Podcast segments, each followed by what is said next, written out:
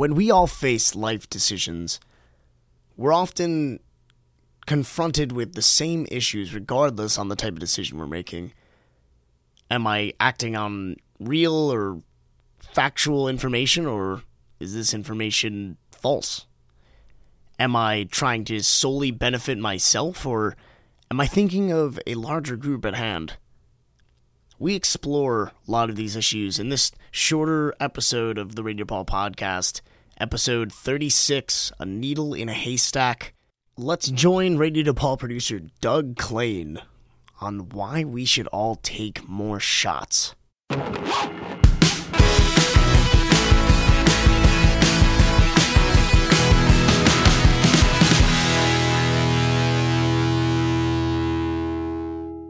Alabaster Fluminton. They call me Alabaster Fluminton. And the flu season has just begun. Don't you wait, don't you wait. Alabaster Fluminton, Alabaster Fluminton. Your patients all sing for you. You wanna know what's obscene?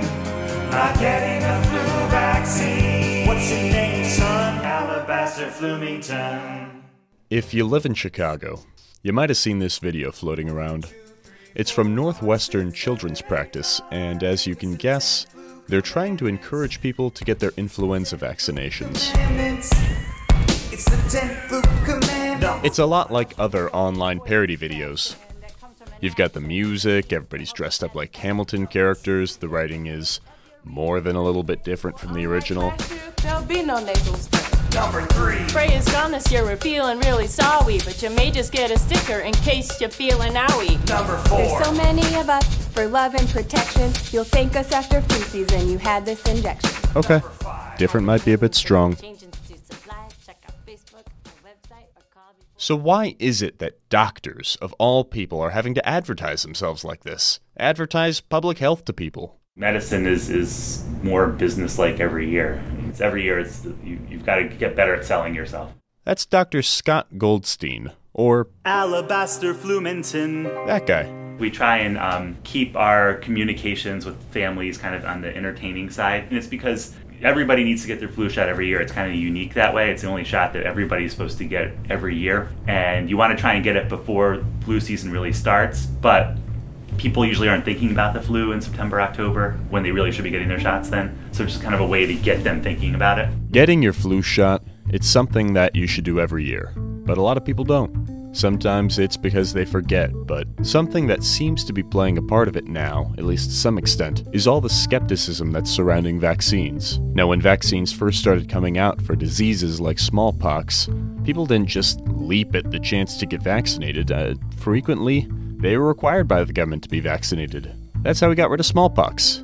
We don't have anybody on, on the planet who's infected with smallpox right now. That's Dr. Sarah Connolly, assistant professor at DePaul of microbiology. I figured that since we're talking about science, well, it'd be good to hear from, you know, a scientist.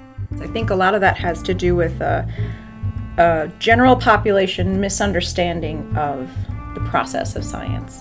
So, um, you may have heard when people say that a hypothesis can never be proven or a, a theory can never be proven, and that's absolutely true. That's how the scientific method works. You can you can provide evidence to support a theory or to support a hypothesis, but there only has to be one piece of contradictory evidence that would disprove something. So it's you can disprove a hypothesis, but you can never prove it. That doesn't mean a hypothesis is worthless. When you when you're supporting a hypothesis, you're saying that like all existing evidence supports that these vaccines are safe or that these vaccines are effective. You've never proven, right?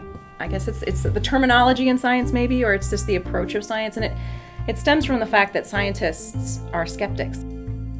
Because of skepticism like this towards science, which, you know, don't get me wrong, like Sarah said, it's good to have skepticism in science, that's the point. But all of this second guessing about things that are really important, we're having some real issues from it now. As long as your numbers are low enough that the percentage of vulnerable in the population is low enough, um, you're not going to have a public health problem. But once your percentage of vulnerable people becomes um, great enough, then you can get little outbreaks that occur, like little measles outbreaks. Remember last year, there was this crazy high profile outbreak of measles at Disney World. It spread to a bunch of states, and while a source was not identified, the CDC thinks it was probably because of an unvaccinated child. Now, California, like a lot of states, it had exemptions for people who didn't want their kids to get vaccinations. When someone isn't vaccinated, it creates a weakness in public health that can be exploited by disease. Not just for the person who isn't protected, but for everyone else around them, or even those who can't get the vaccination. And just for the record, this is how vaccination works. If enough people get vaccinated, we have herd immunity, so that there are some people in our population who can't be vaccinated if they're immunodeficient or if they're very young, like like newborns. Um, so if enough of the population has been vaccinated, they end up protecting those folks who can't be vaccinated because the in order for an infection to spread, there needs to be a certain number of people who are vulnerable to that infection. And if you've got, say, 90% of the population who can't be infected with this virus, then the virus can't really perpetuate in just the 10% that remain. So the vaccination is to protect the individual who gets vaccinated, but as a result, it also protects those around that person. Willful ignorance that a lot of Americans have a habit of showing. It isn't just relegated to getting your shots. There's plenty out there that they'd say, well, the science isn't in.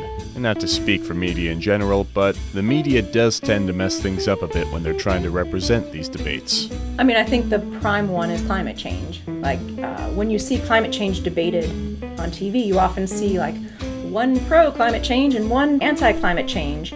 And that doesn't represent the scientific arena, right? So I don't know what the numbers are. Maybe 99% of um, scientists would believe that climate change is happening. I mean, even, they even got me using the word believe here, right? If 99% of the scientists believe that climate change is is being caused by humans and 1% of them don't, it's not really fair to have a panel of one against one.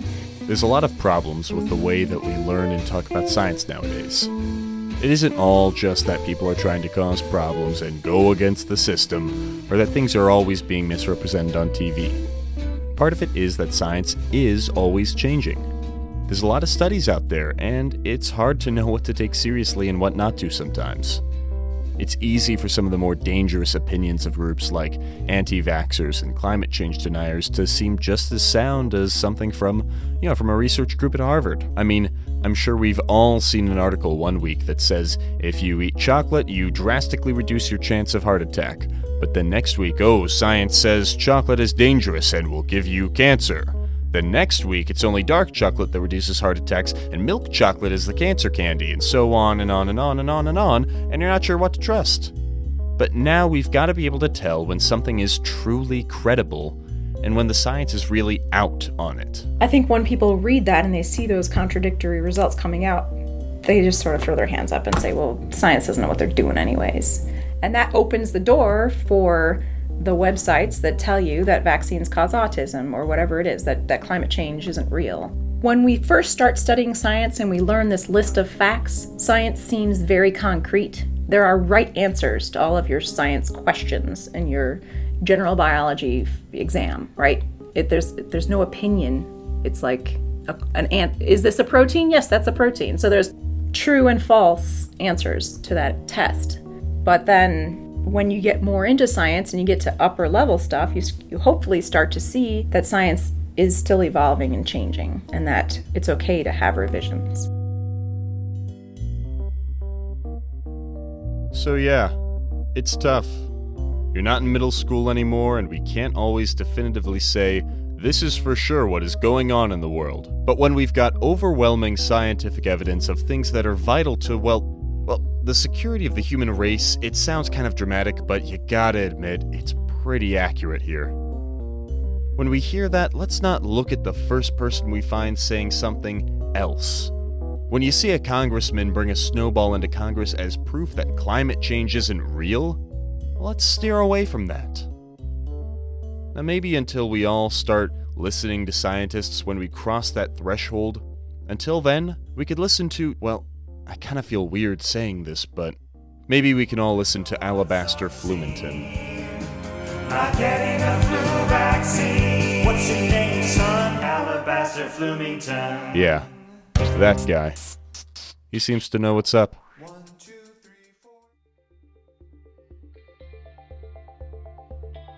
On behalf of my fellow producer Doug Klein and myself, Joe D'Amico, thank you all for listening to episode 36 of the Radio DePaul podcast, A Needle in a Haystack. We would like to thank Dr. Sarah Connolly, Dr. Scott Goldstein, as well as the staff of Northwestern Children's Practice for their contribution to this episode. Check us out next Monday, October 17th, as we explore what it's like for someone to be caught red handed, or more literally, caught with their pants down. This episode of the Radio DePaul podcast was brought to you in part by Radio DePaul, Chicago's college connection.